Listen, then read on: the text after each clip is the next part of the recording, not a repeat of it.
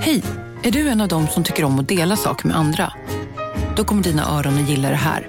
Hos Telenor kan man dela mobilabonnemang. Ju fler ni är, desto billigare blir det. Skaffa Telenor familj med upp till sju extra användare. Välkommen till någon av Telenors butiker eller telenor.se.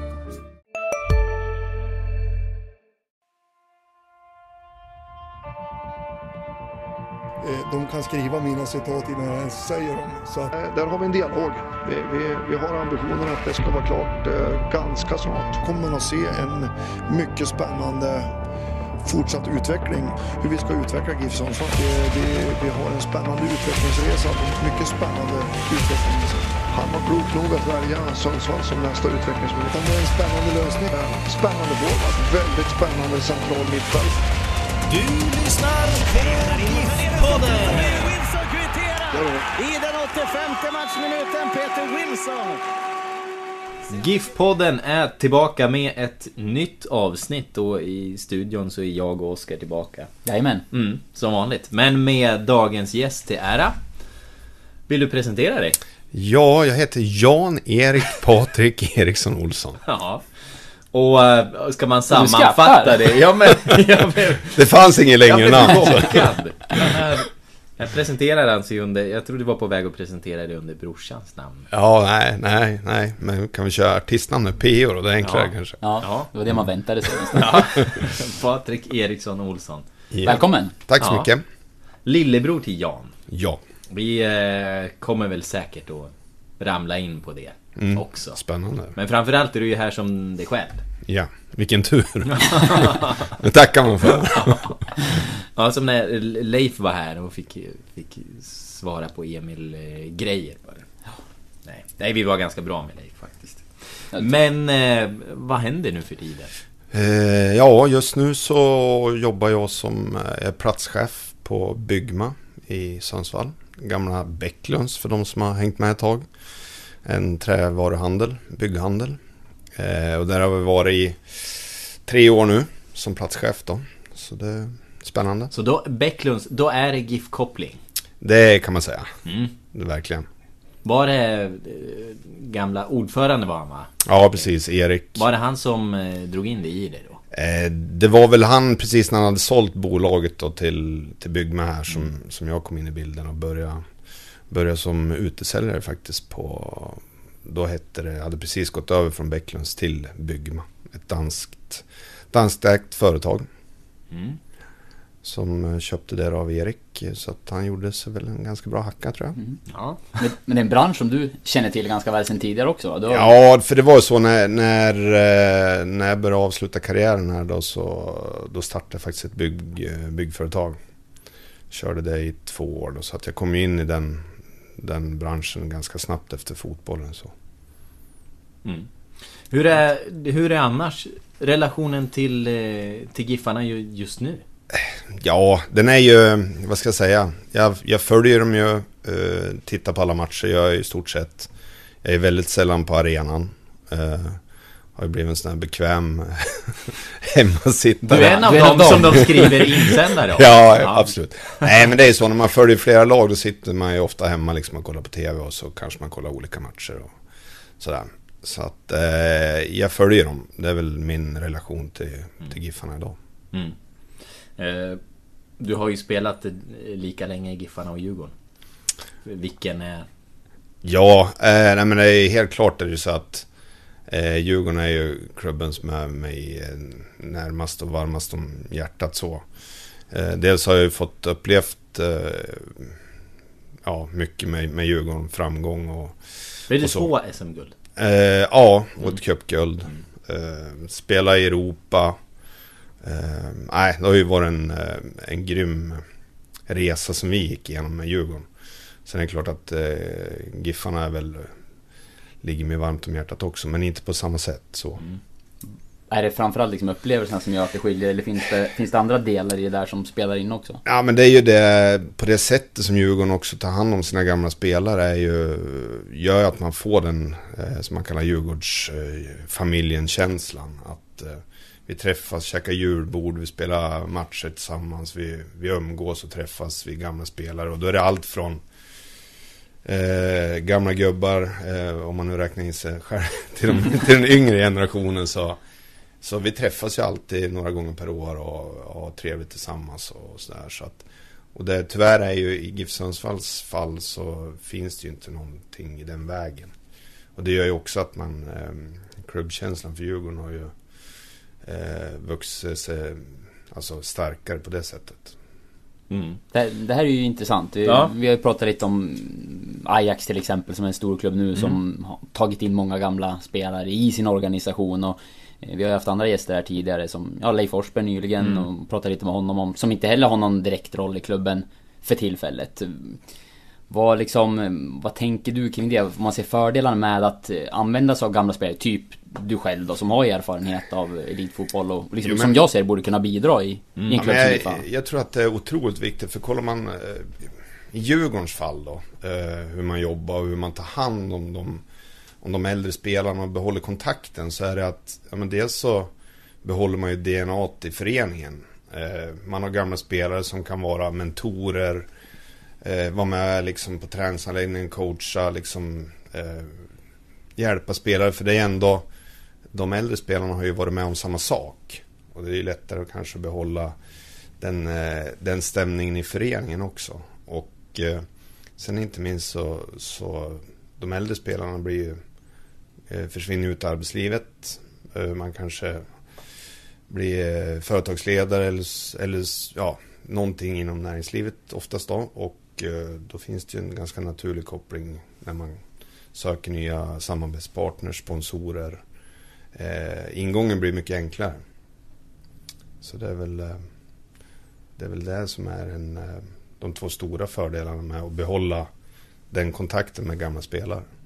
Mm. Har du haft liksom någon dialog? Vi ska komma till det, du har jobbat i Norrlands elitfotboll som vi ska snacka om alldeles snart. Men annars? Har det varit någon kontakt med Giffarna och, och, dialog om, ja, men om olika roller i föreningen och att vara med på något sätt? Nej, jag, det var väl eh, en sväng där att då hade jag väl förfrågan att bli klubbchef då, och det var väl i, i samma veva som Örjan Folke som fick sluta där då. Men eh, då gick jag faktiskt en klubbchefsutbildning eh, i Stockholm. Mm. Men eh, då, eh, innan jag hoppade på det så krävde jag att få se lönefilerna och, ha tillgång till insyn i föreningen ekonomiskt. Och därför blev det ingenting. Men du, du, men du fick, fick, du, fick du inte det eller? Nej men alltså jag, jag kände, ska jag hoppa på det här? Då vill jag liksom ha full insyn i ekonomin och se hur det, hur det ligger till. Klokt. ja, det kan jag säga. Ja. eh, nej men då kände jag att det här är liksom ett... Nej, jag kan inte kliva in här och helhjärtat stå på barrikaderna och säga att det här blir skitbra. Utan eh, då tackar jag nej till det. Siffrorna såg inte bra ut helt enkelt. Nej, men alltså det är ju... Eh, vad ska jag säga? Eh, intäkterna eh, var mindre än eh, utgifterna. Och då, då, går det ju inte. Så mm. enkelt är det. Uh, och sen man, kan man hålla på och dribbla med siffror hit och dit men det funkar liksom inte. Utan då kände jag att nej men det, det är ingenting för mig så. Vad talar vi i årtal här? Nu? Ja, det måste ha varit 2014, 2015, 2014. Ja, där kring... Eh, ja, Henke blev väl... Klev väl på där sen. Ja. Mm. Och det ser man ju spår av i, idag. Ja, det är ju en väldigt aktuell eh, fråga när vi, nu när vi är inne på det. Liksom. Vad, du valde att tacka nej då. Vad, vad tycker du att... Eh, eh situationen är ju densamma dag. Inte ja, ja, ja. Utgifterna är, är liksom större än intäkterna uppenbarligen. Eh, vad bör man göra från Giffarnas sida? Ja, men jag tycker väl någonstans, sen kanske man har det som inte jag vet om, men jag tycker någonstans så, så måste man ju bestämma eh, vad är syftet med föreningen? Är det att spela allsvenskan och ha jättemycket skulder? Eller är det att ha en förening som mår bra och kanske spela superettan? Eh, för mig är det svaret ganska enkelt, liksom att eh, det är bättre att satsa på sina egna produkter, spela superettan bygga upp en grund och sen om man kommer upp i allsvenskan om x antal år, om man nu gör det, så är det en, en bonus tycker jag. Eh, för kollar man på, precis som ni nämnde, om en klubb som Ajax eh, har för avsikt att producera spelare och sälja för att bedriva, alltså få sin verksamhet att gå runt. Då inser man ju också att GIF Sundsvall måste kolla på vart befinner man sig i näringskedjan i, i svensk fotboll till att börja med. Mm. Eh, och det... Om man har gjort det, det, det vet jag inte. Nej, klubb, man pratar ju mycket nu i de termerna att vi måste börja jobba så och då är frågan om det är för sent eller inte. Och, ja, Lukas skrev en artikel som kom idag där och tittade på hur många av eh, de egna talangerna som de allsvenska klubbarna faktiskt använt. Ja. Och där är GIF i botten. Ja precis och det är ju det är ju lite intressant för man slår sig gärna för, för bröstet lite grann och, och vi har en så bra talangutveckling och den är liksom akademin är fyrstjärnig men det eh, det Giffarna behöver för att bli femstjärniga det är ju att spelarna ska få spela elitfotboll också och Giffarna är ju inte de som Nej, släpper fram dem och, och låter dem göra det. De var nere på noll minuter. Ja, och det, det är det som gör mig eh, så irriterad, eller ja, man ska väl kanske inte använda ett sånt starkt ord, men, men eh, jag har ju själv jobbat med eh, åt SEF och certifiera akademierna. Så jag vet ju hur många andra klubbar resonerar och hur man tänker. Och för mig är det ju helt hål i huvudet om man har, varför har man då ungdomsverksamhet och lägger pengar på att utbilda tränare och hela den biten om man inte kör hela vägen. Då måste man ju någonstans i föreningen fundera varför, varför lägger vi de här resurserna på det här när vi inte utnyttjar det i slutändan? Eh, för jag menar GIF Sundsvall ska ju ligga i topp eh, och använda sig av de unga eh, spelarna som är på frammarsch, tycker jag. Det är ju liksom självklart om man ska ha, lägga pengar på den ungdomsverksamheten och de tränarna och utbilda hela, hela steget liksom. Då, eh, ja, det, så känner jag i alla fall. Mm. Skulle, nu pratar vi om att du tackade, tackade nej till en roll då i ett läge där och eh, du har ett annat jobb idag. Så här, om man tittar framåt och ser du att du skulle kunna eh, komma tillbaka till fotbollen och framförallt vad vi är intresserade av i och med den här podden och såklart GIF Sundsvall. Skulle det kunna bli aktuellt på något sätt? Vi får säga det också, du är ju fortfarande ganska ung. Ja, tack så Precis. mycket. Vad snäll ni är.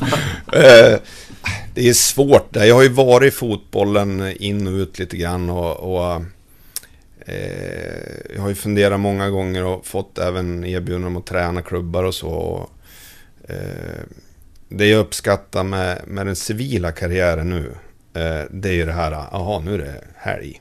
Eh, och liksom att man har den strukturen på, på livet. För man har ju varit van att leva i det här schemalagda eh, hela tiden. Ja, man har en dag ledigt liksom och, och den där biten. Sen om man skulle komma in i en annan roll i en förening, eh, om det nu är eh, på sidan om, det är ju, ja, det är svårt att säga. Men jag tror nog, för min del så är det viktigt att man, att man har eh, en röd tråd vad man vill i föreningen. Eh, oavsett om det är Giffarna eller om det vad det nu är. Eh, så man känner att wow, det här brinner jag för. Eh, det tror jag nog är den, den, eh, det viktigaste som man måste få svar på om man skulle ta ställning till något sånt. Och en klubb som Giffarna då för din del, då skulle det handla om...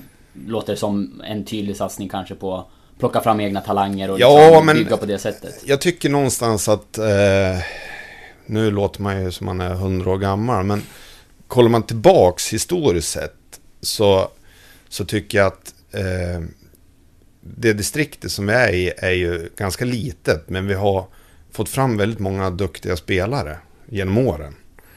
Eh, och då måste vi ha gjort någonting bra då, i de mindre föreningarna. Och det tycker jag väl kanske att GIF Sundsvall skulle ta ett större ansvar och hjälpa de här mindre föreningarna. Eh, och liksom bedriva sin verksamhet och, och låta barn och ungdomar kunna spela kvar i sina föreningar så länge som möjligt. Eh, och det känner jag väl kanske att där har man ju GIF Sundsvall en, en stor eh, roll att fylla i, i distriktet. Och det tycker jag väl kanske inte att man har gjort. Så. Mm.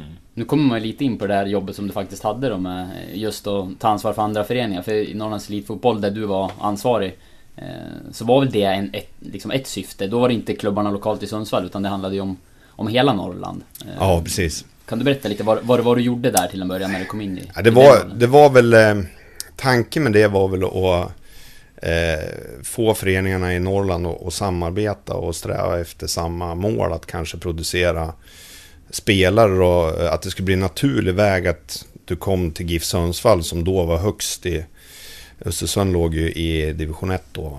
Eh, och det var ju en jättebra tanke och det började ju jättebra och vi hade eh, Vi körde ju turnering varje vinter i Nordikallen och vi hade jättebra möten och eh, Man började kanske släta över de här ärren som var efter Giffarnas kanske lite hårda fram, framfart i Norrland tidigare när man hade ryckt många spelare från de här mindre klubbarna men inte givit någonting tillbaks. Så börjar man väl hitta sätt att samarbeta, spelare som provträna och, och så vidare. Eh, så det var en väldigt eh, god idé och en god tanke. Sen så tyvärr så var ju samma sak där att pengarna till slut försvann. Eh, av någon, ja, konstig anledning. Men, men eh, så var det. Eh, och det är klart att då dog det ut helt. Så det, ja. hur, hur, liksom, hur konkret var tillvägagångssättet? För målet någonstans var väl att Norrland skulle ha fem stycken elitfotbollsklubbar i Allsvenskan mm. Superettan. Ja. Hur konkret var tillvägagångssättet där? Ja, men det var ju framförallt diskussionerna det här att hade GIF Sundsvall någon spelare som var eh, som inte fick spela så mycket Mm. Ja, då skulle man kunna låna ut han till Umeå till exempel. Eller vice versa. Och att man hade mycket tätare dialog än man hade haft tidigare. Och det, det fungerade ju ganska bra i början där. Och ända tills i stort sett eh, projektet gick i graven tyckte jag. Och när Östersund då klev upp i allsvenskan, då liksom blev man ju på samma nivå. Då blev vi kanske också, vem är det som ska vara den som driver det här eh, projektet? Så att, eh, ja. Men det var en väldigt god tanke. Mm. För det var ju verkligen, det var ju GIF Sundsvall som var drivande ja, det där. så var det. Ja. ja. Så... Men jag tror att eh, hade man fått fortsatt det projektet och utveckla det så hade det funnits väldigt eh, fina förutsättningar för att utöka samarbete i Norrland med, med klubbarna. Mm. Mm. Ja, i, eh, idag har man ju liksom ställt sig lite på tvären till att, att samarbeta i det att det liksom Eh, när man hör Joel Cedergren resonera så är det, handlar det lite om att Ja men skulle du ha någon som, som till exempel spelar matcher i Hudik men mm. tränar här. Det, det går inte ihop. Det blir, det blir fel träningsbelastning, olika träningsrytmer och eh, Jag vet inte, borde Borde Giffarna släppa till och vara mjukare i, i kanterna för att få till de här samarbetena? Det är klart, jag, jag förstår ju Joel för att han sitter ju... Eh, han är ju anställd smålagstränare för att eh, leverera resultat. Och det är klart, han vill vinna matcher både för sig själv och för klubben. Eh, däremot så kanske klubben ska ha en, en tydligare vision och tydligare mål. Och eh, att det är det man får anpassa sig efter. Men jag menar, nu har man ju ändå klubbar, man har Timrå. Som ligger det tar ju 20 minuter att åka dit. Eh, någonstans så tycker jag väl kanske, jag har, ju, jag har ju läst jättemycket om det här med att man, man, trä, man tycker att man tränar och det är tätt mellan matcherna och så här. Och jag förstår liksom inte det, jag köper inte det. Jag förstår inte, eh, man spelar Premier League. Eh, det är ingen Premier League-spelare som klagar så. De spelar ju tre dagar i veckan. Man borde kunna klara en högre Ja, men jag tycker det. Alltså, och någonstans i i Sverige så, jag menar ska vi ut i, internationellt och kunna spela kupper och så. Då måste man klara av att spela eh, tätare. Så är det bara. Mm. Eh, så att jag köper inte det resonemanget att eh, det här med belastning hit och dit liksom. Eh, jag... Hur upplevde du det själv som, som spelare när det var tätt liksom? Hur, hur, vad klarar man av? ja, men visst är, det, visst är det så, men då när vi diskuterar det här med till exempel rotation, att ja, men de klubbarna som spelar Champions League, Europe League och att de roterar. Men de bästa spelarna, jag menar Messi roterar inte. Han spelar varenda match. Och varför ska inte Kalle Karlsson kunna göra det, om Messi kan det? Så att eh, det är klart att det, det kan ju vara individuellt att man är mer sliten och så vidare, men någonstans så... Eh, jag tyckte väl när vi spelat var man inne i, i, man kände sig stark och man var liksom i form, ja men då kunde du spela hela tiden. Sen är det klart att om du har haft en skadeperiod eller att du har känningar och så här att du kanske måste vila och eh, det är en annan femma. Mm. Men eh, sen ska man väl också i, ärlighetens namn säga att eh, jämför man internationellt och i Sverige, internationellt spelar de inte på konstgräs. Och i Sverige spelar vi på konstgräs. Och så spelar vi på gräs någon match, konstgräs. Ja. Det har de ju inte, den bytet av underlag eh, internationellt på det sättet. Mm. Nej, och där sliter det mycket. Ja, alltså jag kommer ihåg eh, när vi när vi till exempel skulle åka och, och spela på gräs, liksom, då kommer jag ihåg man tänkte, att men shit alltså. Fan nu är det som att springa ut på en sån här mjukmatta. För det var ju ungefär den känslan man hade. På konstgräset hemma, det gick fort, liksom lätt att springa. Det sliter ganska mycket på leder och rygg och så här. Men det kändes ju väldigt lätt. Och så kom du på en gräsplan som kanske till och med att det hade regnat. Då var det ungefär som du hade dykarskor på liksom. Så Mm. att... Eh, det, är ju, det är ju som två olika sporter, verkligen. Men sådär efter match, är konstgräset värre då upplever du? Alltså, Ja, men alltså, liksom. ja, då, snabbare. ja men alltså just eh, att det sliter mer på konstgräset. Den, eh, den upplevelsen hade jag i alla fall när jag spelade. Mm. Men ni hade ju också, det här tänker jag apropå belastning. Mm. Eh, var inte ni kända för det just i Djurgården? Att ni hade en väldigt tuff eh, fysdel också? Ja. Det var ju därför jag var tvungen att åka hiss upp hit. Det går inte Ja. att Åker Nej, men? Ja. nej men alltså vi var ju först ut liksom i, i Sverige då och träna Vi tränade ju stenhårt dagen efter. Då var det ju Och vi körde alltid med fria vikter. Det var mycket hopp. Eh, Vi körde ju maxbelastning på benböj till exempel dagen efter match. Får vi säga det då i relation bara. Giffarna spelar i princip fotbollstennis de som har spelat Ja. match nu dagen efter. Ja. Och vilar två dagar efter matchen. Ja. Mm. Jo men jag vet, jag har haft den här diskussionen med, med han som är naprapat i Djurgården nu också. Han tycker samma sak, för han var ju med när vi tränade som vi gjorde. Och han tycker nu liksom att nu är det ju bara blaha blaha, de, det är bara återhämtning. Och han menar i, i det korta perspektivet så är det ju bra. Men över en, över en lång säsong så klarar du inte det, för till slut går det sönder. Eh, sen är inte jag någon expert på det, men, men eh, då i alla fall så tränade vi ju eh, maxstyrka dagen efter, körde stenhårt, vila dag tre. Mm. Eh, och vi, vi i alla fall då, under den tiden, då kände man sig nästan oövervinnlig. För man kände sig väldigt stark och vältränad. Sen är det ju inte säkert att det, det är liksom, det är några år sedan. Så att saker och ting förändras ju. Men eh, ja, jag vet inte. Det funkade då. Då funkar det. Mm. Men eh, ja, Jag måste prata mer. Jag är väl inne på ett spelarkarriärssegment nu va? Ja, jo men det, dit kommer vi. Det tycker jag. Ja. Mm. Ska vi ta det i kronologisk ordning? Ja, Då var är det IFK så. Sundsvall först i så Ja, fall. vi byter eh, Sundsvalls förening. Ja. ja. För det var där det började va? Ja, Mm. det stämmer. Eller i och för sig var jag egentligen i Giffarna eh, när jag var riktigt ung och sen gick jag över till IFK. Mm. Okej, det var ett, ett eh, Ja, de köpte mig. tidigt där. Vad pratar vi för ålder då? då? Nej, det var typ 6-7 års Ja. ålder. Ja. Varför bytte du då? Eh, kompisarna Ja. flyttade. Nej, men det var jag kommer faktiskt inte ihåg riktigt. Mm. Eh, ja. Men kommer du ihåg vägen upp i IFK sådär? Och hur, hur tog ja, men det var ju så då... Eh, och den har ju också kantats av jäkligt hård träning. Alltså jag var väl inte någon supertalang så, utan eh, när andra eh, var ute och körde moppe och, och hade roligt så var väl jag och tränade. Så att jag, jag kom in på fotbollsgymnasiet. Eh, och samma veva så fick jag komma upp i A-laget och träna. Och var det Anders Grönhagen som hade A-laget då, då. Så då var det ju träning hela tiden. Jag tränade ju ja, dels fotbollsgymnasiet, sen tränade jag ju med juniorlaget och sen tränade jag med A-laget. Så det var ju... Jag kommer ihåg det som en dimma liksom.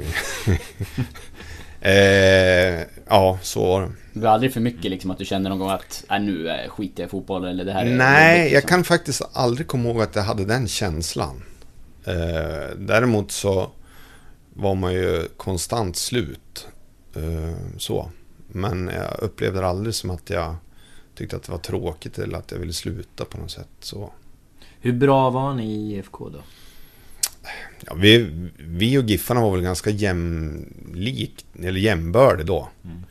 Vi hade ju eh, ja, många bra spelare i IFK så att eh, man ser ju vad små marginaler där. Det var väl Helsingborg vi mötte i, i kvalet där tror jag. Eh, torsk borta och torsk hemma också tror jag det blev med, med Henke Larsson och Mats Magnusson. Just det.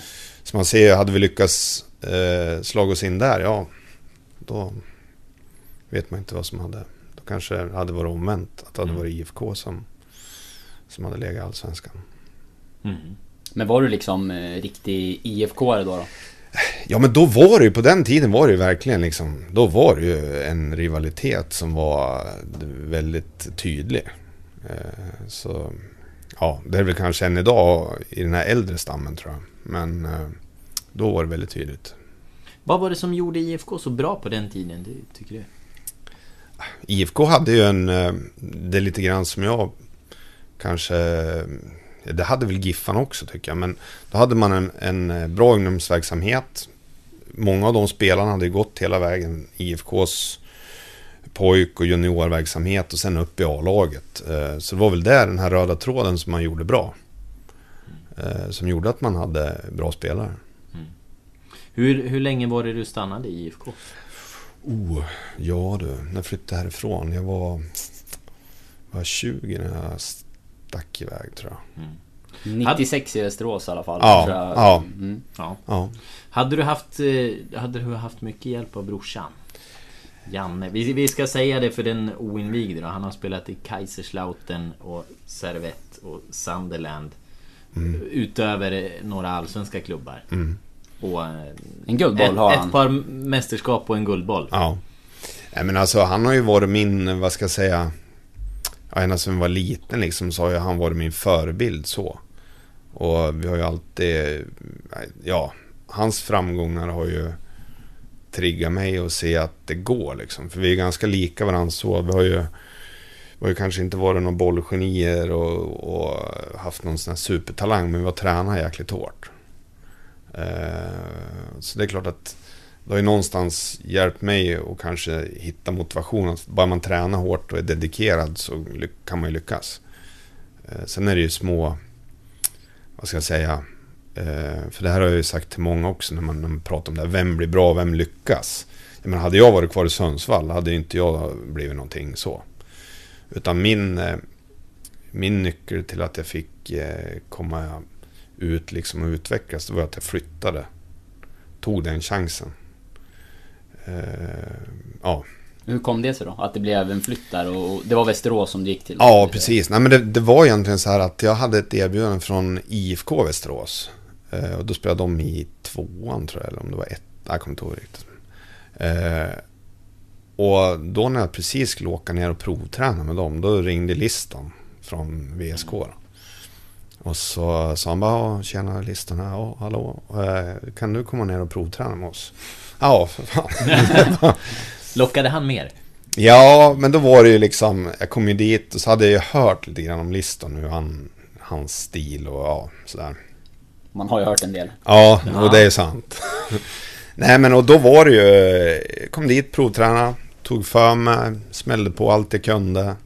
Och han älskar ju det. Mm. Eh, den spel, alltså speltypen som jag var. Eh, så jag var där en vecka. Så kommer jag ihåg att han kallade upp mig på kansli på fredagen efter sista träningen. Kom upp på kansli.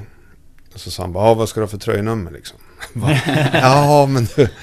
Eh, och då blev det faktiskt så här att han sa så här, ja du, jag tror jag fick fyra. Ja. Ja. Eh, och så sa han så här, ja men då är det träning på måndag.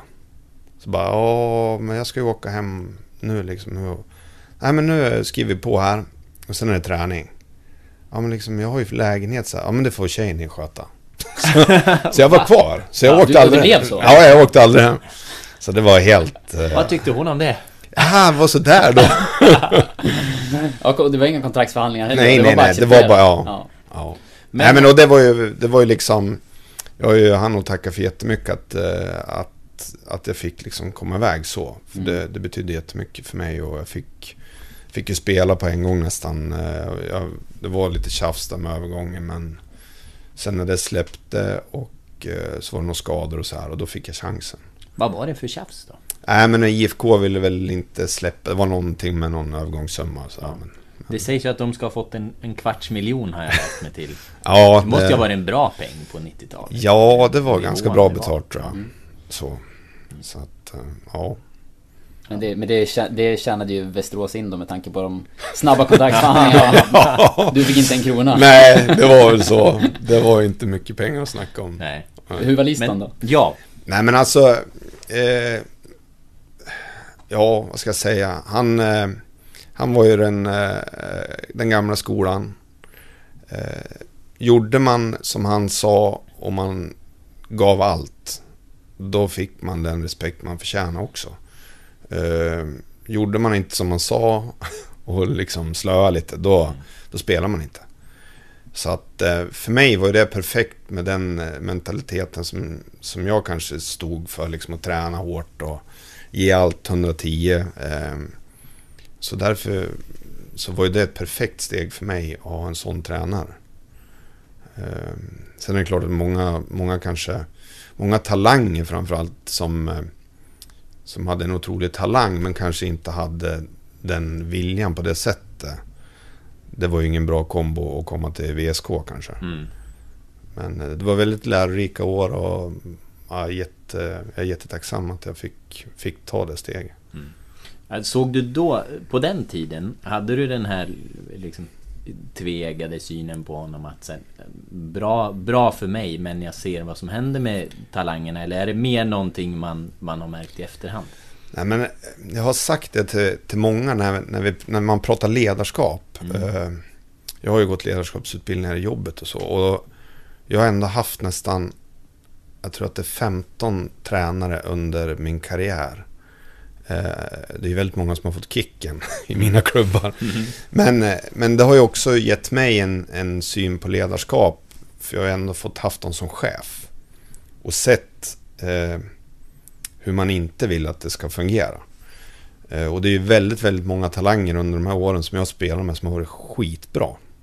Och haft alla förutsättningar, men det har liksom inte klickat med tränaren i ledarskapet. Eh, och det är klart att eh, ju äldre man har blivit, ju mer har man förstått hur det... Just det här med när man diskuterar idag, vilka blir bra och inte bra. Det har ju jättemycket med de val man gör och vilken tränare man får. För det finns ju jättemånga talanger som jag spelar med som, som de kom aldrig någonstans. För att det klickar liksom inte där med, med tränaren och, och man hade inte samma synsätt på saker och ting. Och, så det är ju lite spännande. Vad värdesätter du då? Om du skulle liksom få måla upp en, en bra ledare, hur, hur tycker du att man bör vara? Och det är ju fotbollskopplat tänker jag med. Ja, nej, men alltså framförallt eh, rak, ärlig. Eh, eh, som kan liksom se hela människan. Inte bara fotbollsspelaren. Utan... Eh, eh, för det är väldigt lätt att man snöar inne på att en, en fotbollsspelare ska prestera. Men man måste må bra eh, i, i både huvud och kropp. Hela personen måste må bra. Och det har jag väl märkt att många kanske bara snöar in på det fotbollsmässiga. Att ja, men nu ska man prestera, prestera, prestera, så mår man skit på sidan om. Och eh, det är väl en... en eh, den perfekta tränaren är väl den som kan se helheten, tycker jag. Har du haft någon sån? Ja, det är faktiskt... Eh, Rickard Norling eh, är ju en sån person, tycker jag. Eh, när jag hade han här i Giffarna också. Och eh, sen Bosse Pettersson måste jag väl höja som den absolut eh, en av de bästa tränarna jag haft. Jag hade han i VSK i, ja, det var ju knappt ett år tror jag. Men då kom ju han, han har ju varit tränare i Grekland då, kom hem. Och det var väl i den vevan som Liston fick kicken där. Och han är enormt fin eh, ledare och människa och liksom han involverar alla spelare och eh, nej, fantastisk tränare. Mm. Otroliga tränarnamn som har passerat genom din karriär ändå. Ja, det är ju några. Ja. Men... ehm, Nej, men det är ju intressant med Liston. Liston har ju varit kontroversiell och så. Och Ja. jag tror i någon intervju med Sportbladet för något år sedan. Mm. ehm, så han, han har kallat sig själv eh, nu när han liksom blickade tillbaka. Jag, jag har varit den skithög som har kört över allt och alla. Mm. Liksom. Ehm, men verkar ändå se tillbaka på det med någon slags eh, distans nu. Men Eh, alltså han, han hade ju en väldig värme och humor i sitt sätt att vara också. Mm. Så det var ju inte bara den här hårda sidan liksom. Eh, och sen, eh, sen var han liksom ganska street smart också. I, han ville ju någonstans skapa också en, en massmedial grej av att han var så. Mm. Eh, för han fick ju väldigt mycket publicitet på grund av det. Mm. Så att det var nog både och där. Mm. Eh, Men sen blev det ju övergången till Djurgården. Eh, Men du var också på någon provspel utomlands då? Eller? Ja, Reading, ja, var det det, ja, Ja. det var ju så här... äh, Ja, det var helt... äh, Det är ju som en liten saga så här. För det var... Eh, slutet där på säsongen i, i VSK och så fick jag faktiskt eh, eh, en förfrågan att åka till, till Reading och, och provträna. Och då var det Alan Pardew som var manager där då. Och han hade en... Återigen, det blir bara- intressant tränarna. Ja, Ja. nej men och han hade en eh, svensk fru. Och hon kom från Västerås. Så det var det som var kopplingen liksom. Ja, Ja, så jag flög ju dit eh, och var lite så här halv... Ja, inte riktigt hundra. Jag var lite småskadad så här. Kom dit. Och det var ju, det var ju som natt och dag liksom från hur vi hade det. Det var ju eh, fantastisk fotbollsanläggning med, jag vet inte hur många planer och det var ju, ja, det var sjukt eh, välorganiserat. Eh, kom ju dit och eh, in omklädningsrummet liksom presenterade sig för alla spelarna. Och då låg ju de i, i The Championship. Eh, och då var det, de låg ganska prekärt till, de, de var nära att trilla ur. Eh, och så ja, var det bara ut och träna liksom där. Och det var ju, alltså, det var ju 120 från att de liksom blåste igång träningen. Det var ju, ja det small ju som, var ju som man spelar rugby liksom. Så det passade ju mig perfekt. eh, och då var det faktiskt så att det hade gått två träningar bara, så frågade man, ja, kan du spela B-lagsmatch? Eh, ja, liksom, ja det kan jag göra. Eh, bara det att träningen precis innan, då drog jag framsida lår. Nej. Ja. Så, men då frågade de om jag ville vara kvar en vecka och känna om det liksom, ja men var en bristning, det är ju sex sju veckor. Så tyvärr då så fick jag ju åka hem och sen rann ju det ut i sanden så. Så det var jäkligt synd liksom med, med det. Det kunde det ha blivit. Ja, kanske, faktiskt. ja. Det är det det närmsta? Nej, sen var jag ju faktiskt när jag, när jag flyttade hem hit så då... Jag, jag tackade nej till två utlands... Det var Århus och eh, Hamkam i Norge. Det var när du var på väg till Sundsvall? Ja. Mm. Och då var det väl... Eh, då var det mer familjärt man ville flytta hem. Eh, och min sambo då kände väl att hon ville ja, ha avlastning, barnvakt och, och så vidare. Och då tänkte man kanske, ja men åker jag hem och spelar något år här så kanske jag kan sticka iväg sen. Men marknaden var inte på det sättet då. Eh, nu är det ju mer flyktigt liksom att du kan åka och spela i, ja, det finns ganska många eh, lite sämre ligor så. Så att, eh, ja, sen med facit i hand är det någonting jag ångrar att jag inte tog den chansen kanske. Men så är det. Den, den uteblivna liksom utlandsflytten då i alla fall ledde Ja. åtminstone till en... eh, Ja, det måste ha varit riktigt häftiga år i, i Djurgården. Ja, men- storhetstid där. Ja, men det var det och när man, när vi träffas och, och vi gamla Djurgårdsspelare liksom sitter och surrar och ja, så här. Så just då hade man ju svårt att, att greppa det riktigt. Men nu när man tänker tillbaks när vi sitter och surrar, då förstår man ju verkligen eh, vilket lag vi hade och hur bra hela liksom organisationen var. Det var ju grymt bra alltså. Det var, ja. Va, vilka är det du eh, hänger ihop med, håller kontakt med? Det är ju Niklas Rask, Storm, Elias Storm som var här ett tag, eh, Stefan Rehn, eh, Kim eh, Isaksson. Så att vi har ju en otrolig sammanhållning eh, fortfarande. Eh, Rami Shaban. Så att, nej, riktigt skoj. Vad sticker ut då? Liksom, vilka min, när du tänker på den här tiden, vilka minnen är det som främst dyker upp? För Ja, men det, var, det var att det var så otroligt, eh, vad ska jag säga, vi hade sån jäkla härlig stämning med liksom både grabbarna i laget, med familjer, vi hade ju en fantastisk, eh, eh, ute på Kaknäs då hade vi ju eh, Sivan och Lunkan, eh, som Sivan och hon lagade maten till oss, Lunkan var materialförvaltare. Vi var som en, vi var som en familj. Eh, vi umgicks eh, jättemycket liksom på sidan om. Eh, och vi hade ju... Jag tror också det här, vi tränade ju sjukt hårt. Eh, och så hade vi eh, otroligt bra spelare, alltså både mentalt och fysiskt. som klarade av att träna hårt. Och vi kände ju liksom när vi gick ut till match, Kändes det som att det var helt omöjligt att förlora. Även fast vi spelade lite halvknackigt och låg under liksom så visste vi, ja men sista tio då vänder vi det här. Och, och det var, det var en sjuk känsla. Det, var, det går inte att beskriva så. Men alltså vad, vad är det som bygger en sån känsla? Jag tror ju faktiskt att eh, som Bosse, när han värvade ihop det där gänget, för när jag kom till Djurgården då var det ju, då var det ju inte alls den eh, stämningen liksom, utan sen rensade man ur ganska friskt och värvade. Då hade väl Djurgården också haft stora ekonomiska Ja. problem och varit Och det var- Var nere och vänt också? Ja, men det, var, det är lite det jag menar här. Att ja, men liksom, de spelare som Djurgården värvade då, ja, men som mig, Niklas Rask, eh, Samuel Vovoa, Riddes och alla de här. Vi var ju spelare som, som ja men det var ju liksom inget fancy så, eller det var ju inga så här wow. Utan, men däremot så hade alla en sjukt bra inställning. Eh, vi tjänade ju inget speciellt, men det var liksom det var det här att gå tillbaks till det här fighting och liksom kämpa och slita och, och ja, klubbhjärtat någonstans så. Så det var väl den stora grejen i att man, att man värvar klokt.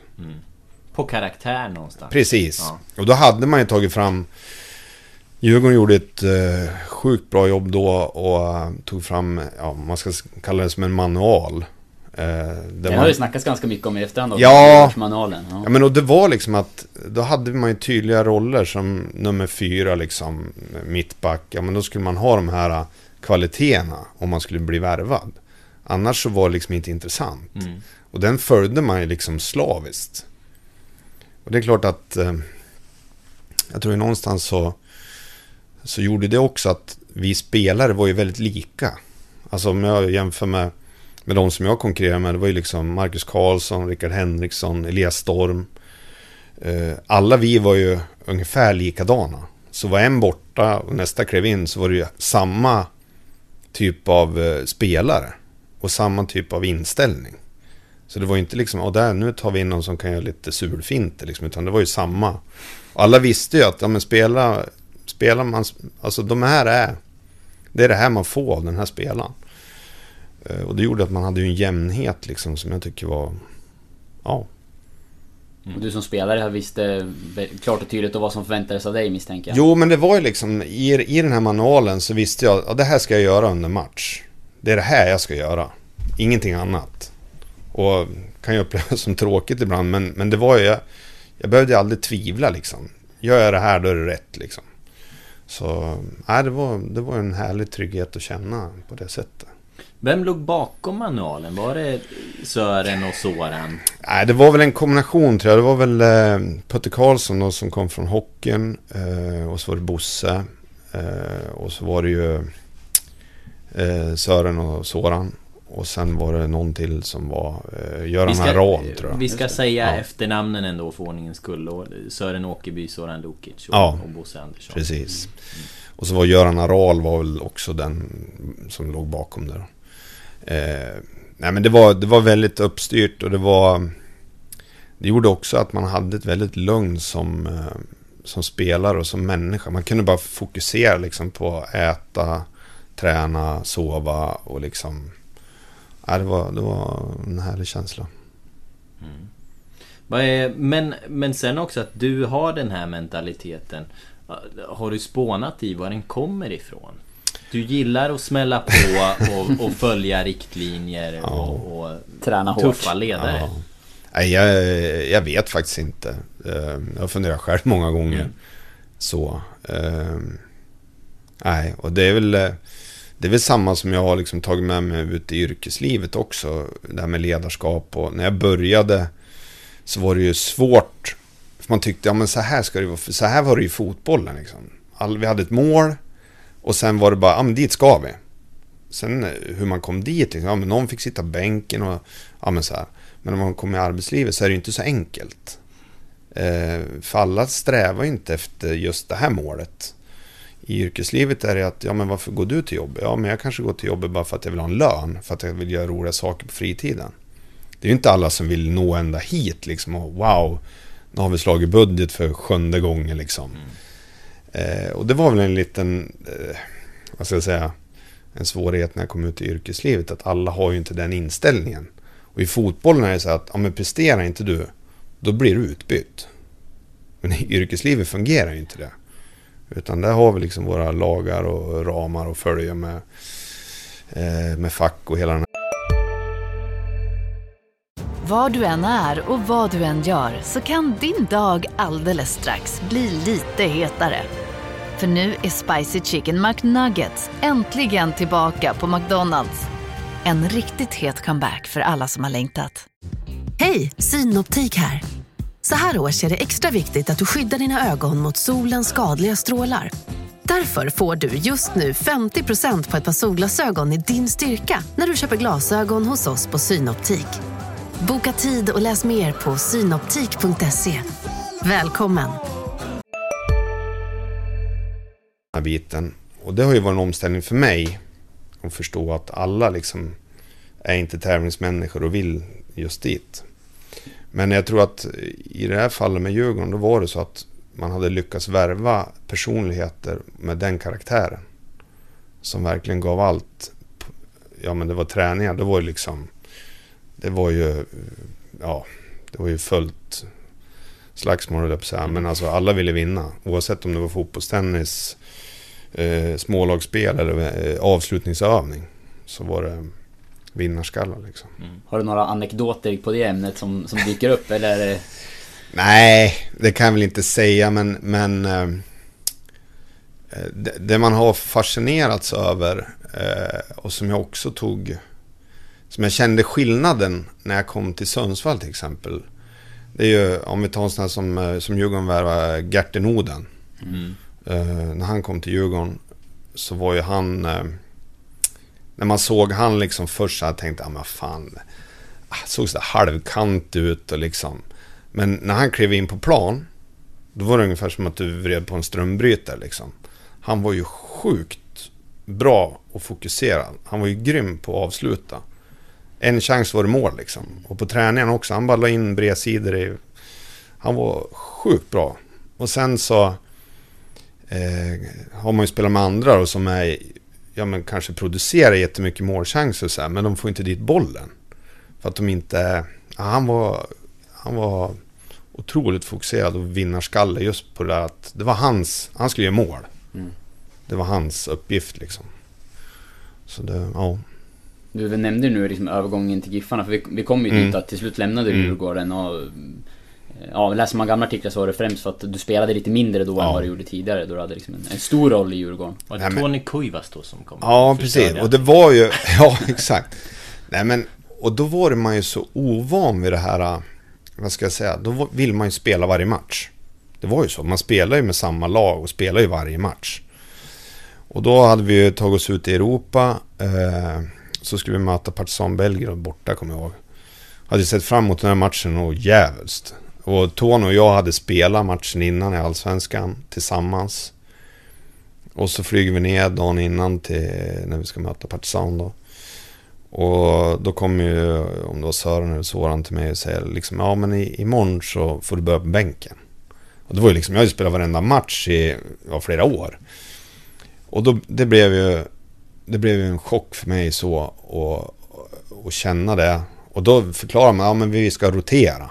Och då var ju, vadå, rotation? Det fanns ju inte på den tiden på det sättet. Det är nu man förstår varför, varför du inte gillar det här med rotation. Ja, nej men och det, och det var ju liksom eh, På något sätt då så kände jag, ja men du Nu har jag spelat här länge, jag var 27 då tror jag någonting Och kände att, ja men jag vill inte sitta på bänken när jag är 27 år Utan nu, jag vill ju spela Och då eh, Då fixade faktiskt Djurgården, så det var Djurgården som hade det här med Århus Så det var i stort sett klart att jag skulle flytta till Århus Att de skulle sälja mig dit Eh, men då ville min sambo inte det. Eh, och då var du och då kontaktade jag faktiskt, eller om det var Bosse, jag kommer inte ihåg, Urban då. Eh, och tänkte, ja men då, då eh, att vi kör en utlåning, då får vi se vad som händer. Eh, och det var ju jättebra för min, eh, min del, jag fick ju spela och det, det var jättekul och jag kände ja, glädjen och, och sådär. Så att det var, det var det var ett bra beslut så. Men direkt, det var den där, det var en match egentligen då som... Nej, det var väl inte riktigt så. Inte så Nej, men det var så. Vi, sen när vi kom hem, vi spelade, jag vet inte hur många omgångar. Och då var det det här in och ut. Du kände att det började bli lite... Ja, men jag kände, och, och just det här liksom... Eh, det, det började försvinna spelare. Eh, Kim försvann ju och jag kommer inte ihåg om Isaksson. Ja, men det började liksom tunnas ut på det där gamla eh, Elmander försvann. Mm. Och då kände jag själv så här, ah, men du nu är det nog läge liksom att, att göra någonting annat. Så. Hur var det att komma till Giffarna då? Mitt i en kris va? Ja, jag glömmer aldrig. då. Nej, det Eh, ett tufft läge du kom i. Ja, det var det. Eh, sen... Eh, ja, eh, man kan ju säga så här. Även fast det var tufft i Djurgården på träningarna.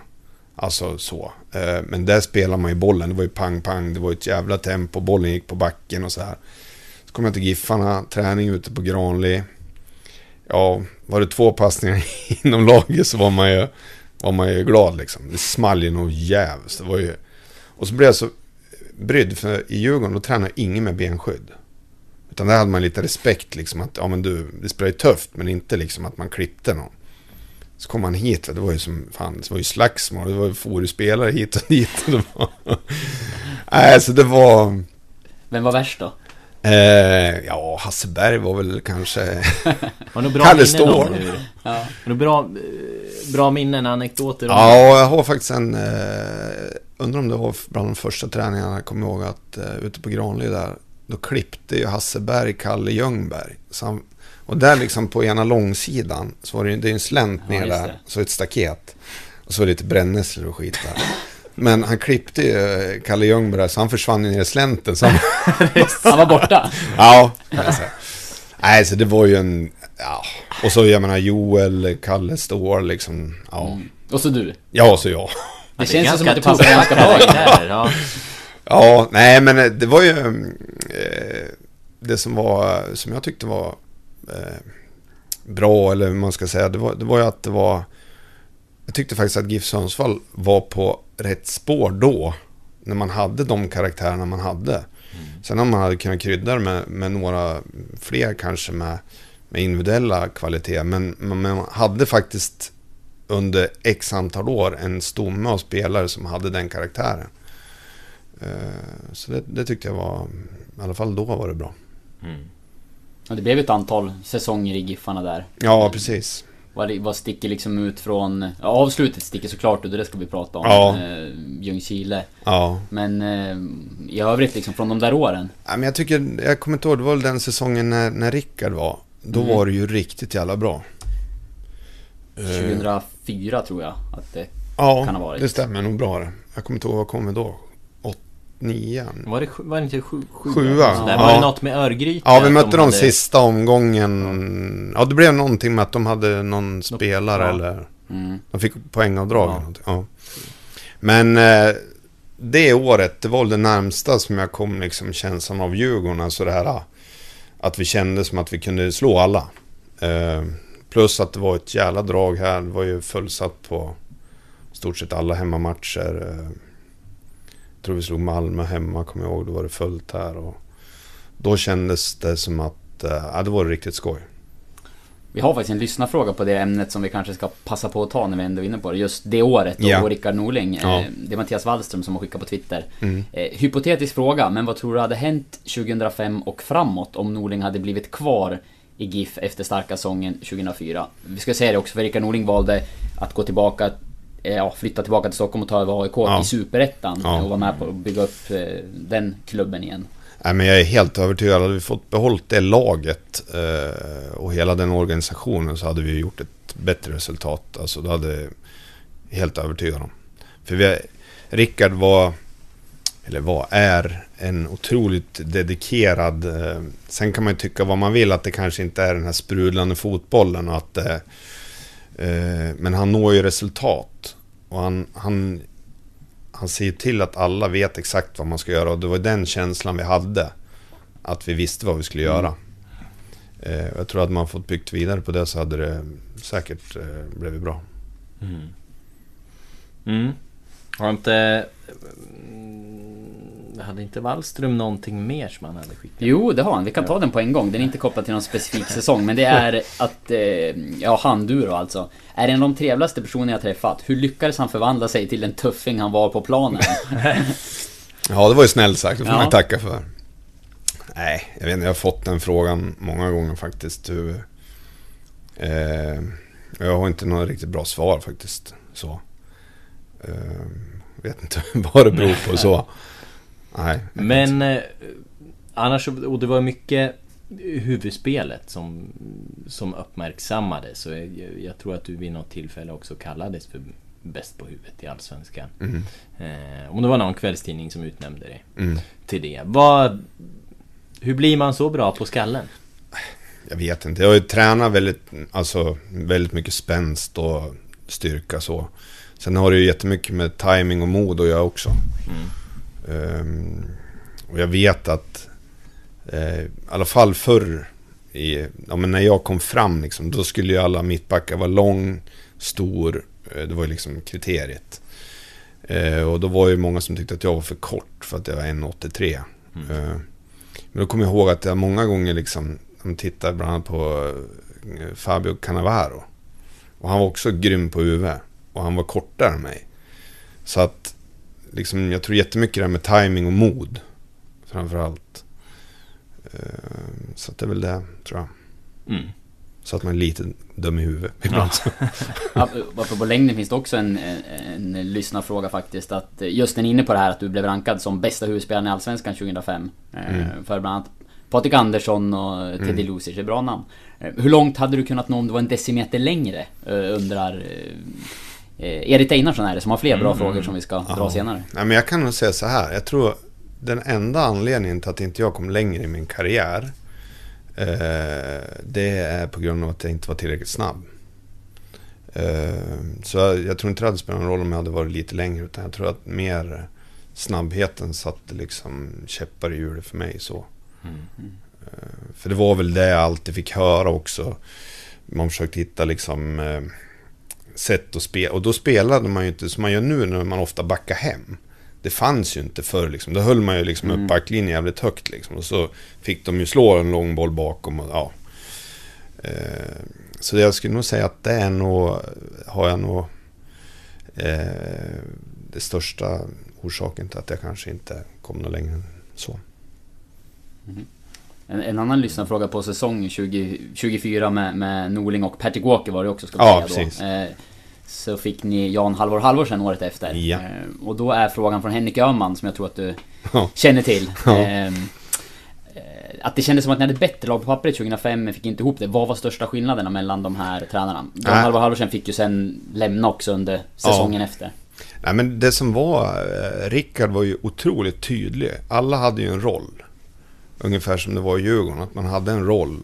Och man visste, så här ska jag röra mig på plan. Jag ska täcka de här ytorna. Det är min uppgift. Eh, när Halvorsen kom in så var det mer liksom... Det var norsk totalfotboll, det var, man skulle löpa och det var liksom inga tydliga riktlinjer. På samma sätt som det var med, med Rickard. Så det är väl det som skilde de två åt. Eh, Halvorsen var en jättetrevlig eh, människa och, och eh, ja, en glad eh, gött liksom så. Han eh, spred energi så. Men han hade inte de där kanske tydliga riktlinjerna som Rickard hade. Nej. Ska vi fortsätta på tränarspåret? Vi har ju, Ja. vi har ju pratat om att Ja. det är många bra tränarnamn Ja. och det, det finns ju ett gäng. En som man är lite nyfiken på det är ju David Wilson. Ja. Eh, du- Ja. Vad, Nej, men, vad tänker du om honom? Eh, det var ju, vad ska jag säga?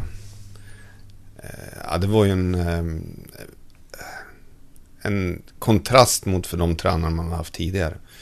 Eh, jättebra, härlig person, alltså trevlig människa.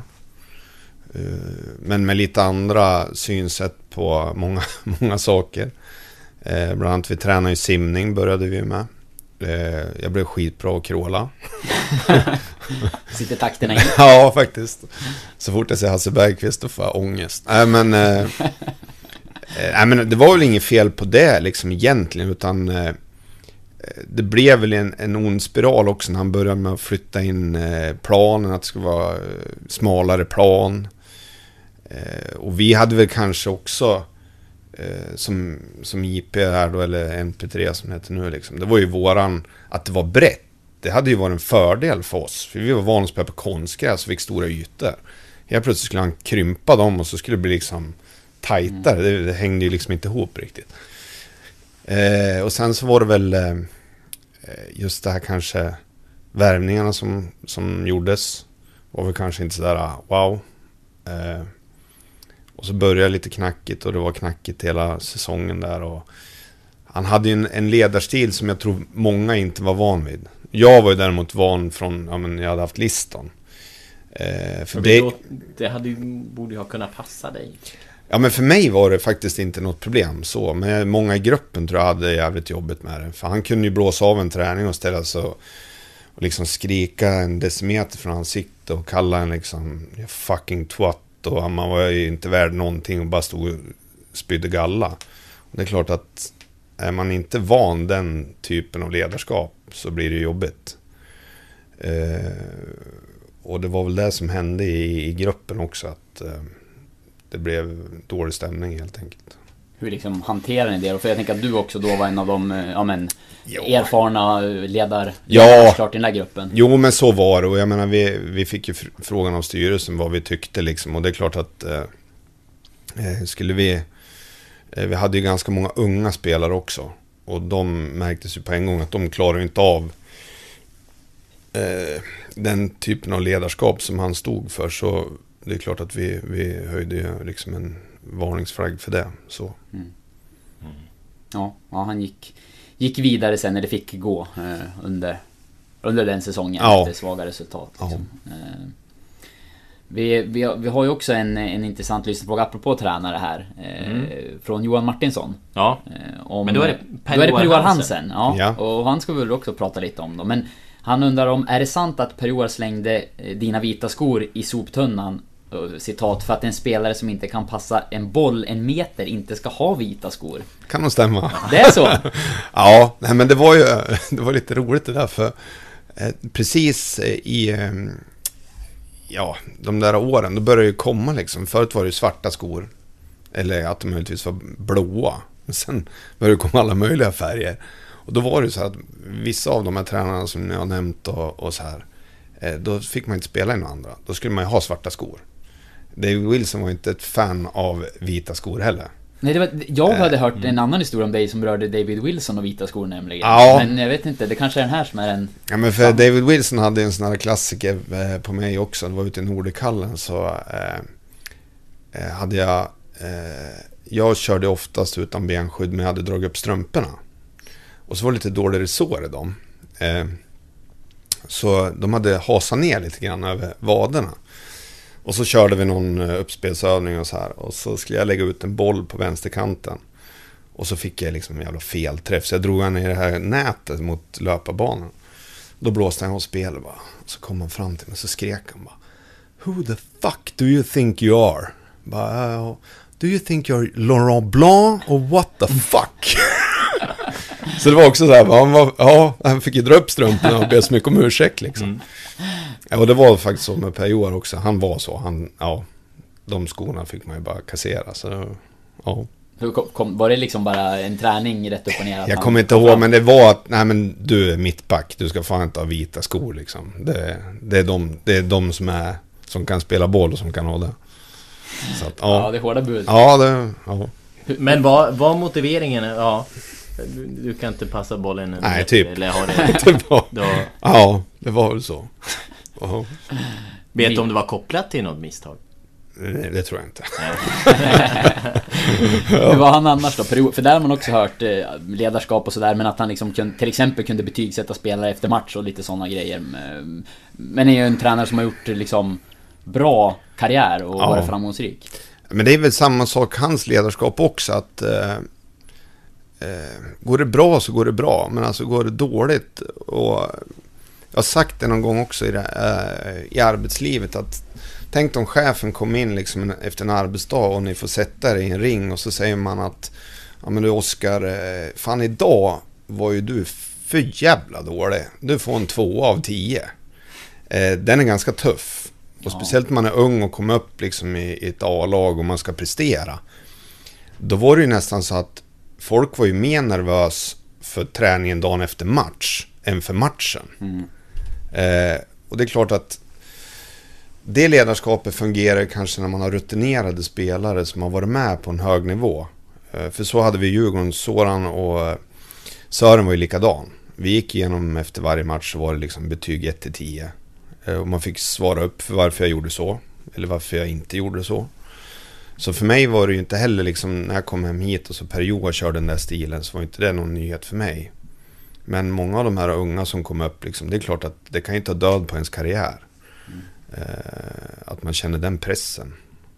För jag menar, det är ju samma sak att eh, jag, menar, det, jag menar, ni recenserar match eller folk som läser det och, och kan ta åt sig och tycka att det är liksom jättejobbigt. Och det är klart att har du då en chef som, som dömer ut den för att du har gjort en dålig prestation. Då, det kan ju ta jävligt hårt. Mm.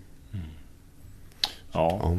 Vad är, annars när du tittar tillbaka på Giffarna, vad är de stora minnena? Och vad, vad är det? Ja, det är väl torsk 8-0 eller 8-1 Rosenborg träningsmatch borta. Eh, nej då, skämt åsido. Det är väl... eh, Ja, det kan det ju vara. Ja, nej men det, det, det största eh, det är väl när vi gick upp i Allsvenskan. Där, det måste jag väl säga. Det var ju en... Hela den säsongen var ju... Det var ju lite berg och dalbana så. Det var... Nej, att vi knöt ihop säcken till slut och vann och gick upp. Det var ju helt fantastiskt. Det måste jag säga. Sagoslut. Ja, verkligen. Och eh, det var ju, det var ju så, vad ska jag säga, hela den, hela den matchen och hur, ja, hur det blev liksom. Det, det går ju inte att beskriva. Det var ju helt sjukt. Så, ja. Ja, ska man ge en liten recap så låg ni ju först under med, med ett mål och sen Ja. så var du inblandad i att ni låg under med två. Ja, nej, Ett men, självmål i, i första halvlek. ja, precis. Och det var väl så här också att när vi, när vi åkte ner där för uh, Ljungskile hade ju ingenting att spela för. Och då var det ju David var ju tillbaks i Ljungskile då som tränare. Och jag märkte redan på uppvärmningen att det var någonting som kändes liksom, de var så sjukt taggade spelarna. För jag kände ju några i Ljungskile och så här. De hejar ju knappt. Tänkte nu jävlar, vad är det nu liksom? Och vi var ju samtidigt lite nervös, tagen av stundens allvar och så här, men med den eh, starten på matchen och sen när Lustig blev utvisad också så var det ju... Ja, det var en hyfsad uppförsbacke. Men eh, det blev ju bra. Vad, ni lyckas ju vända den där matchen. Ja. Man har hört lite grann efteråt att det var några spelare som, som tog stort ansvar i att liksom... För ni hade ju en tuff första halvlek och Mm. Ja. kom ut och, och gjorde en, liksom en bragd halvlek egentligen i andra. Ja. Eh, och där några av er rutinerade spelare liksom ska ha tagit tag i det Mm. här. Har jag hört att det pratas om i efterhand. Liksom, kan du berätta någonting om vad som hände i halvlek och vad ni gjorde egentligen? Eh, men det var väl egentligen så här att eh, man har ju en spelplan och man har ju diskuterat innan. Eh, om vi hamnar i det här, hur gör vi då? Och si och så. Man kan väl säga att vi skrotade helt eh, och sa att nu jävlar, nu kör vi. Vi skiter i liksom direktiven som vi kanske hade diskuterat taktiskt innan. För det blev liksom inte alls som vi hade tänkt oss och det blev rockader och utan då sa vi att nu jävlar borrar vi ner och så kör vi stenhårt liksom. Eh, och det, det blev ju bra. När, när och var och hur gjorde ni det? Var det i halvtidssnacket? eller Ja, det- vi sa väl att nu, nu bara, nu kör vi. Nu släpper vi handbromsen och så. Och var var coachtankarna i det här läget? Det var väl, vad ska jag säga? Det är väl klart att eh, de kanske ville, ville något annat så. Att kanske hade sett på, på ett annat sätt och liksom. Men i det läget som vi var så var det mer bara att borra ner huvudet och köra. Eh, och det gjorde ju alla verkligen. Så att, eh, ja, det blev bra. Ja, det får man säga. Men det var ett litet minimytteri då som liksom ledde till ett allsvenskt avancemang, eller? Det var väl mer kanske, eh, vad ska jag säga, den rutinen som vi äldre kanske att man bidrog med, med andra ord eller ett annat synsätt på hur vi kanske hade diskuterat innan då. Mm. Så, ja. Det var spelare som du och Fredrik Sömfors vet jag var ju med i den där matchen till exempel. Ja. Och kanske finns några till. Joel kanske var Ja. med också. Ja. Mm. Hans första coach. Nej, Ja, nej, Men- nej, men det var ju, det var ju så liksom att eh, många av de yngre var ju väldigt nedslagen liksom och tyckte att nu är det kört typ. Eh, och det är klart att ibland kanske man bara behöver höra att nu skiter vi allting, bara lägger det åt sidan och så kör vi. Men hur, hur mådde du då? För jag tänker du var en stor ledargestalt. Du visste kanske att du skulle sluta Ja. spela fotboll på elitnivå. Eh, och så hade du gjort ett självmål, ni låg under. Vad- I vita skor. I vita skor, ja. Nej, men hur, hur mådde du liksom? Hur gjorde du för att lägga det åt sidan och gå in och ta tag i ett eh, halvtidssnack och säga att nu gör vi så här och så går vi upp i Allsvenskan? Men det är, väl, det är väl det man har, alltså, man har lärt sig under åren när man har spelat eh, ja, på olika eh, nivåer och liksom inför mycket folk. Och jag reflekterar inte över att jag hade gjort självmål och så liksom, utan det är ju... Eh, det var mer bara, men nu kör vi. Eh, hade jag varit yngre, då hade jag antagligen funderat på det där hela tiden. Men jag, det var mer så här att fan mot eh, Heerenveen borta gjorde ett mycket snyggare självmål. Nej men lite grann så. Ja. Att jag har gjort det förut så det var inte... Ja, så. Avdramatisera det lite. Ja, lite grann så. Är, jag kan inte göra någonting åt det, det är gjort liksom. Eh, Ja. Vad minns du av det som hände efteråt då? För jag vet ni fly- flög hem och landade på Midlanda och sen så mm, var det ju segerfest. Eh, ja. vad, hur var det? Det var ju ja, det var en sjuk känsla. Och som så många gånger när man har varit med om något sånt där så är det ju oftast mer en lättnad. Eh, att man liksom, vi fixar det. Eh, så det var ju en otrolig härlig stämning, avslappnat liksom, ett lugn så. Så det var, ja, det var en grym känsla, verkligen. Och där och då visste du att liksom det här var sista matchen jag gjorde, eller hur? Ja, jag tror faktiskt, om jag ska vara riktigt ärlig, så bestämde jag mig nästan på bussen till, till flyget i Göteborg. På väg hem alltså? På väg hem. Då tror jag att jag kände att, nej men nu, nu får det vara nog liksom. Vad var det då? Som... Nej, men jag, jag, jag tror att framförallt det här inrutade livet. Eh, jag var ju inte så jättegammal, jag tror jag var 31, var det något sånt, 30, ja något sånt. 30, 32, 33 32, tycker ja, jag mig ha tror jag. läst Ja, här. men, var så eh, gammal. Men- Vilket år var det? Det är ju 2007. 2007, ja. Mittback liksom. 2007 Ska ju och spela du tills det- 74. Ja. 38. Minst. Ja. Ja. Det gjorde Nej. sig sen också. Nej men då, det jag kände var väl kanske eh, lite grann också att när man, när man flyttade hem från Djurgården så då, då klev man ju ner en ambitionsnivå. Liksom man vet att ja, men vi kommer ju inte att vinna allsvenskan antagligen. Eh, och det var väl kanske också en sak som man kände, ja men ska man vara i de här regionerna slita och kämpa och det är tråkigt eh, många gånger liksom och det är negativa eh, sådär. Det var väl mycket det också som jag kände att ja, men du kanske inte är värt att, att lägga ner all den här tiden på. Att vara på väg neråt. Nej men lite grann så. Ehm, så att eh, det var väl det egentligen som... Plus att man börjar känna sig liksom lite sliten i kroppen och ja. Men det, här vill jag minnas också att efter det här så gjorde något eh, knäck med, jag, jag vet inte om det var med Dagbladet eller ST där ni liksom skulle prata om Om det var om ni pratade om det här beslutet men, men jag tror ni satt på en sportbar och du tog in en bärs. Starkare! Ja. ja, jag har sett den här bilden också. Ja, jag jag tänkte, tror vad vi, vi- vi tog ja, men vi har pratat det om den här av- Ja, jo men jag... podd, ja. Nej men det var ju också så här att det skulle ju inte hända idag. Nej. Om man säger så.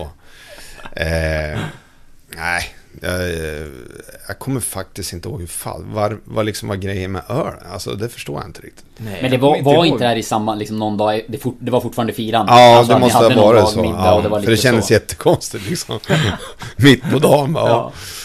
Ja. Om det skulle ha varit något symbol, man jobbade ju mer så i papperstidningen. Ja. Att det skulle vara något symboliskt, en gravöl på något Ja men typ. Ja men så, Ja. ja, så kanske. Ja det var ju väldigt annorlunda om man säger. Ja men häftigt ändå, det slutet är ju liksom... Ja. Ja. ja det är nog många som, som drömmer om att få avsluta en karriär och det är ju få som får göra det på det Ja, viset liksom. jo men precis. Och det här också kanske att man får avsluta det på sitt sätt med, med att spela, inte bli skadad eller...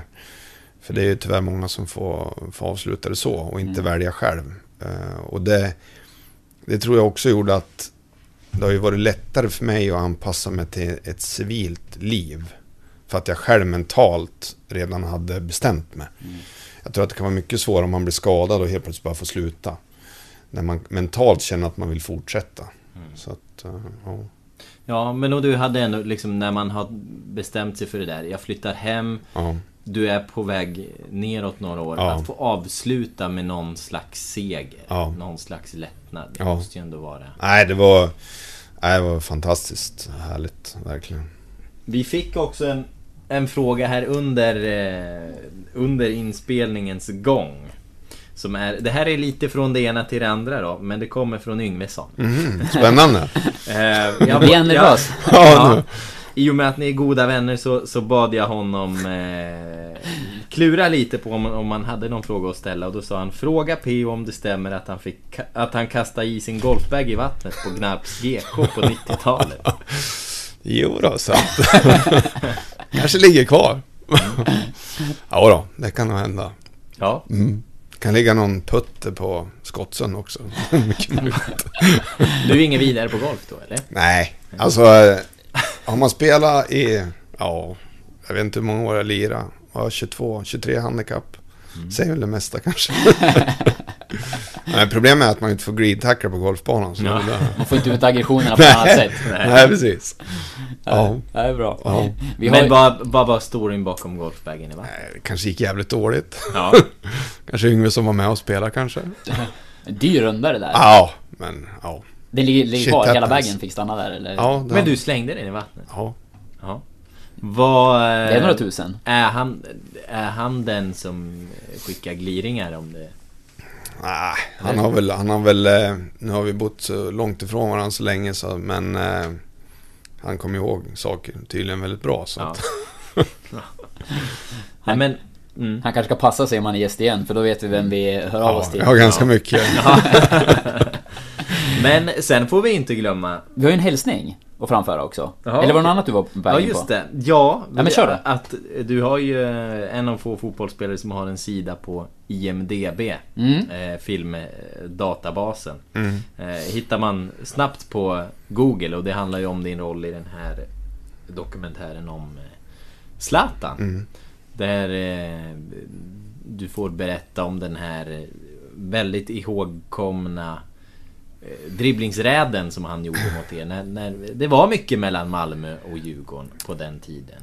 Det var väl liksom eh, mycket på grund av att vi båda hade haft likartade utvecklingar liksom i klubben. Att vi hade varit superettan och kommer från eh, ja, men att man hade haft det knackigt i några år och eh, varit lite på dekis och så här. Och så var vi på väg upp båda två. Båda föreningarna satsade ganska bra och så här. Så det var väl det som var den stora, vad ska jag säga, triggern då mellan i svensk fotboll så. Eh, ja. Det var mycket snack inför den Ja här det matchen var, det var väldigt mycket snack och vi hade ju mötts i Superettan och så här och det var... Eh, vi hade väl haft... Och alla visste ju vem Zlatan var. Att han var liksom en upcoming. Och då hade ju jag väldigt mycket vänner i Malmö som tyckte att han var en stor jävla idiot. Och vi tyckte att han skulle inte spela en sekund. Så det var ju väldigt... Det var ju väldigt mycket agg mot han både internt i, i Malmö och så även bland andra spelare i, i Sverige. Så att uh, han var ju, ja, bad boy om man säger så. Vad var, vad var det för typ av agg? Nej men han var ju väldigt arrogant. Han, eh, han, han njöt ju av att dribbla en spelare. Han sket hur om han gjorde mål. Han ville ju slå en tunnel han och håna motståndaren. Eh, det var ju det han, det var ju hans, eh, vad ska jag säga, trigger. Eh, han var ju fantastiskt talangfull och så här, men han passade ju aldrig bollen till sina medspelare heller. Han stod ju bara och dribblade och körde sitt race. Så det var väl det, och det var ju väldigt, väldigt ovanligt då. Då var det ju väldigt raka linjer. Eh, pass ut på ytterback och så lång bakom backlinjen och så. Det var ju så man spelade. Eh, så han var ju... mm, Ja, han var ju unik så. Så att, ja. Hur kändes det då när han liksom fick lyckas med det här mot er? För det är, det är ett fantastiskt mål. Det, det Ja, men väl alltså- Där han verkligen, verkligen undviker att slå passningen till vänster. Ja, men- till den Ja. som har ett jävla mycket bättre Precis. läge. Ja, ja. Nej, men och det, det roliga i, i det här, det var att om ni ser hur jag springer, så hade vi pratat om innan att liksom vänd inte ryggen mot, för han gör den här skottfinten hela tiden. Så jag sprang liksom och försökte kolla liksom över axeln. Och ja, det var helt sjukt liksom. Eh, och jag hade till och med förträngt, för jag har sagt i flera intervjuer, så jag blev utvisad en gång och det var mot Kalmar borta. Det har jag faktiskt sett att du har sagt i en intervju. Ja, bara, eller bara Ja, idag. ja. Jag googlade lite. Och så när, när de visar den här uh, videon för mig. Eh, för när, när Gertén då som har gjort den här dokumentären. Grejen var att allt material som är i den här filmen. Det visar de för mig liksom. Jag har inte fått sett det förut. Så jag får sitta och kommentera de här bilderna som ingen annan har sett heller. För det är jättemycket från SVTs arkiv liksom. Eh, och då när han liksom visar det här. Så på slutet av den här matchen. Då blir jag frilägesutvisad. och då har jag fan helt glömt bort Oj. liksom. Jag var helt, uh, ja, jag var så knäckt över det. Så att, ja. Men har det där liksom eh, gentemot Zlatans fans då, har det levt kvar? För vi måste ju slå fast att han är Sveriges största spelare genom tiderna nu. Eh, Ja. Har du liksom haft en liten avig inställning till honom då genom åren på grund av det här? Ja, men vad ska jag säga? Jag är ju inte någon fan av... eh, han är ju en otroligt bra fotbollsspelare. Han är ju sjukt grym. Men det jag har haft svårt med genom åren, det är han, hans attityd och liksom håna folk. Eh, oavsett på vilken nivå han har varit så har han ju fortsatt med det. Och det har jag otroligt svårt för. Eh, och jag respekterar att han är en jätteduktig fotbollsspelare. Men samtidigt är ju det hans... Det är det som har gjort att han har varit så bra hela tiden. Att han ska visa alla att han är bäst. Och att han... Eh, för jag menar, han har ju hela tiden... Så fort han har varit lite på väg ut för när folk har börjat skriva och kritisera han. Det är då han har lyft sig och så han blev ännu bättre. Mm. Ja, det känns återkommande. Så det är ju hans, eh, vad ska jag säga, sätt att, att visa att han är bäst. Mm. Hans trigger på något Ja. sätt som, som tar något. Ja. Mm. Apropå håna då, men kanske på en liten annan nivå med glimten i ögat tänker man att det är. Så en, ytterligare en eh, lyssnarfråga, vi ska beta av dem, från Henrik Öhman. Eh, han undrar vad du tänkte när en yngre förmåga i motståndarlaget kallade dig för fornminne under en match med Sund för några år sedan. Ja, den hänger kvar. Det är bra, det är bra trash talk får man Ja. säga. Han kallar mig för fossil. Fossil. Nästan ännu bättre. Ja. Det var lite kul. Ja, faktiskt, det var roligt. Och jag har ju fossilklockan och jag har knäppt kort på någon gång. Så Ja, du, nej då, du det tog det. roligt. Ja då, absolut. Härligt. Eh, Det sista vi har tror jag från eh, Ja. eh, lyssnarna, det är, ju, Ja. det är ju en av våra mest trogna lyssnare, Mm. Edith Einarsson, som eh, kommer med många kloka inspel och tips. Och den här gången så har han faktiskt varit i kontakt med en gammal lagkamrat till dig som vill, väldigt gärna vill skicka en hälsning. Jonny Rödlund säger Oj, hej. ja det här var kul.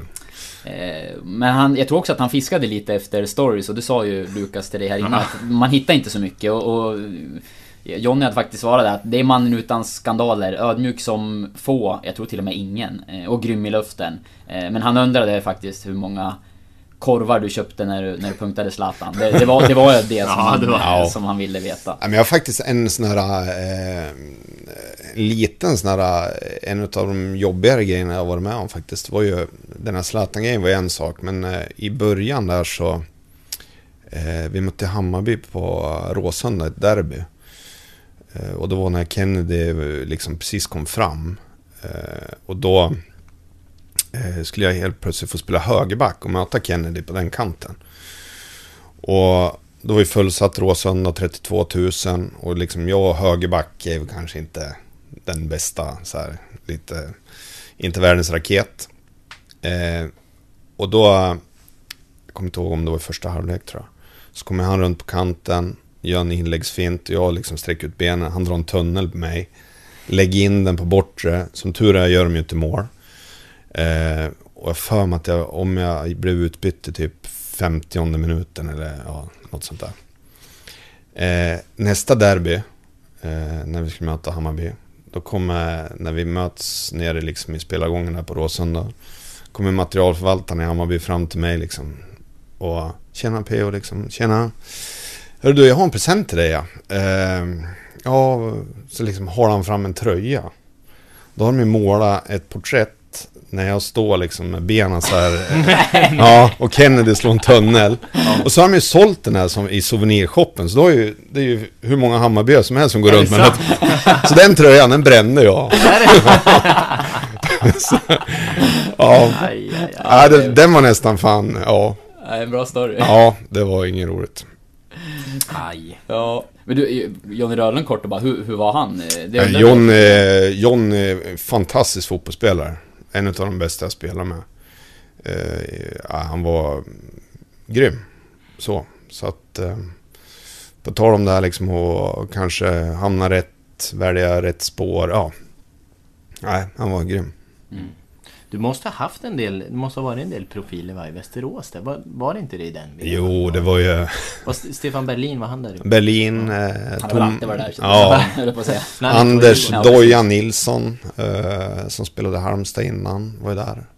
Eh, Thomas Andersson var ju skytte, ja, han vann väl alls, eller skytteligan flera år i rad. Eh, Marco Ciardi, en, kom från AIK. Så det fanns eh, ganska många profiler så. Men vem, vilka är de bästa du har spelat med och mot sådär? Som du De, för? de bästa jag spelar med, det är utan tvekan Stefan Rehn. Eh, eh, Kim Källström såklart. Eh, Isaksson. Marcus Karlsson. Eh, Johan Elmander. Abgar Barsson. Mm. Ganska många. Ja, de gillar jag. Ja. Det är inte många gippare på den här listan. Nej, men... Nej eh, men alltså Ja men som Stefan Rehn till exempel det, det går inte att beskriva hur jävla bra han var. Han eh, eh, men Vi körde ju stenhård styrketräning. Han stod med en liksom fem kilos hantel och hade liksom lite ölmage. Mm. Men han, han var ju sjukt bra. Mm. Det... Ja. Men om du liksom, om du sammanfattar alltihop och man liksom knyter ihop säcken lite grann. För eh, du har ju haft en... Det är ju en fin karriär, du har fått vara med om en hel del när du... eh, Ja. När man summerar det och spelat med många fina Ja. fotbollsspelare sådär. Mm. Eh, ofta är det, det är ju lätt, lätt hänt annars att, ja men när man har en sån brorsa som du Mm. har också, Mm. att eh, du blir brorsans lillebror. Men, Ja. men känner du att du, du har fått bli din egen? Ja, nej men det, det kände jag liksom när jag tog eh, när jag tog steget till Djurgården och fick, eh, fick vara med på den resan och vara med och spela i Europa och eh, utvecklas så till en egen individ och, och få en, en bra karriär så absolut, jag har aldrig känt något annat så. Mm. Så det... Nej, jag är, jag är jät- jätteglad över att man har fått haft det som jobb så länge och eh, fått vara med om mycket. Ja. Gjort avtryck och bli ihågkommen. Ja, det får man ju Omtyckt här även om du är djurgårdare. Det var svårt att hitta några, det var svårt att hitta några lik i garderoben också. Vi, vi gjorde ju ändå våra försök att hitta några Ja. stories, men det var, nej. Nej, Det var svårt. men det är väl bra. Ja. Innan vi släpper det, det var, Giffarna är ju liksom ändå vårt eh, huvudämne i den här Ja. podden. Hur, hur går det? Det är ett tufft eh, läge. Den här podden kommer komma ut samma dag som derbyt mot Ja. Östersund, som Ja. avslutar vårsäsongen. Ja. Nej, men alltså, alltså, det är ju två lag som eh, möts som har eh, en lik, ja, likartad utveckling och som har spelat på ungefär samma sätt. Eh, och Östersund är ju där nu också att eh, man har mycket skador, motståndarna vet hur de spelar. Det är väl, eh, vad ska jag säga, jag var lite förvånad faktiskt att i fjolårssäsongen att så många lag inte scoutade Giffarna mer och, och var mer konsekvent. För jag menar, vi såg ju ganska tydligt att de lag som gjorde det riktigt bra, som gick, ja men körde hårt liksom på batta ner och, och, och lät någon annan styra spelet, de skördade ju framgångar mot Giffarna. Eh, och det var lite förvånande att inte fler lag eh, verkligen anammade det. Så att eh, det är väl faran tycker jag, det är väl kanske att, att man har att man inte har luftat några andra spelare nu. Och jag menar, försvinner Batanera och skadad eller avstängd nu då och så Linus är lite halv. De spelare som finns på sidan tycker jag skulle ha fått spela mycket, mycket mer. Så att man är varm i kläderna när man väl får chansen. Men Mm.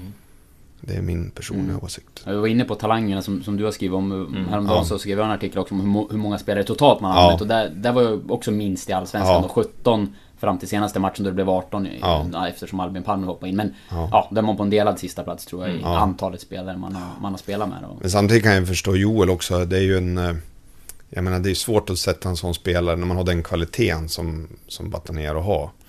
Men samtidigt så, så måste en sån spelare måste ju vara hundra fräsch hela tiden också tycker jag. Så att, ja, det är svårt att uttala sig om. Men, men jag tycker nog att man borde satsa på rotera på lite fler. Så. Mm, det blir kanske en gammal lagkamrat till dig då som får ersätta honom på lördag. Tobias Eriksson är Ja. det naturliga valet känns det Ja, som. precis. Och, ja, jag har inte sett så mycket av Tobbe tyvärr. Så, så det, ja. Mm. Vi ser på lördag. Ja. Men nu rundar vi av. Mm, Ja. tack. Tack. för idag och tack, Tack för, själva. för den äran. Ja, tack, Stort tack. tack.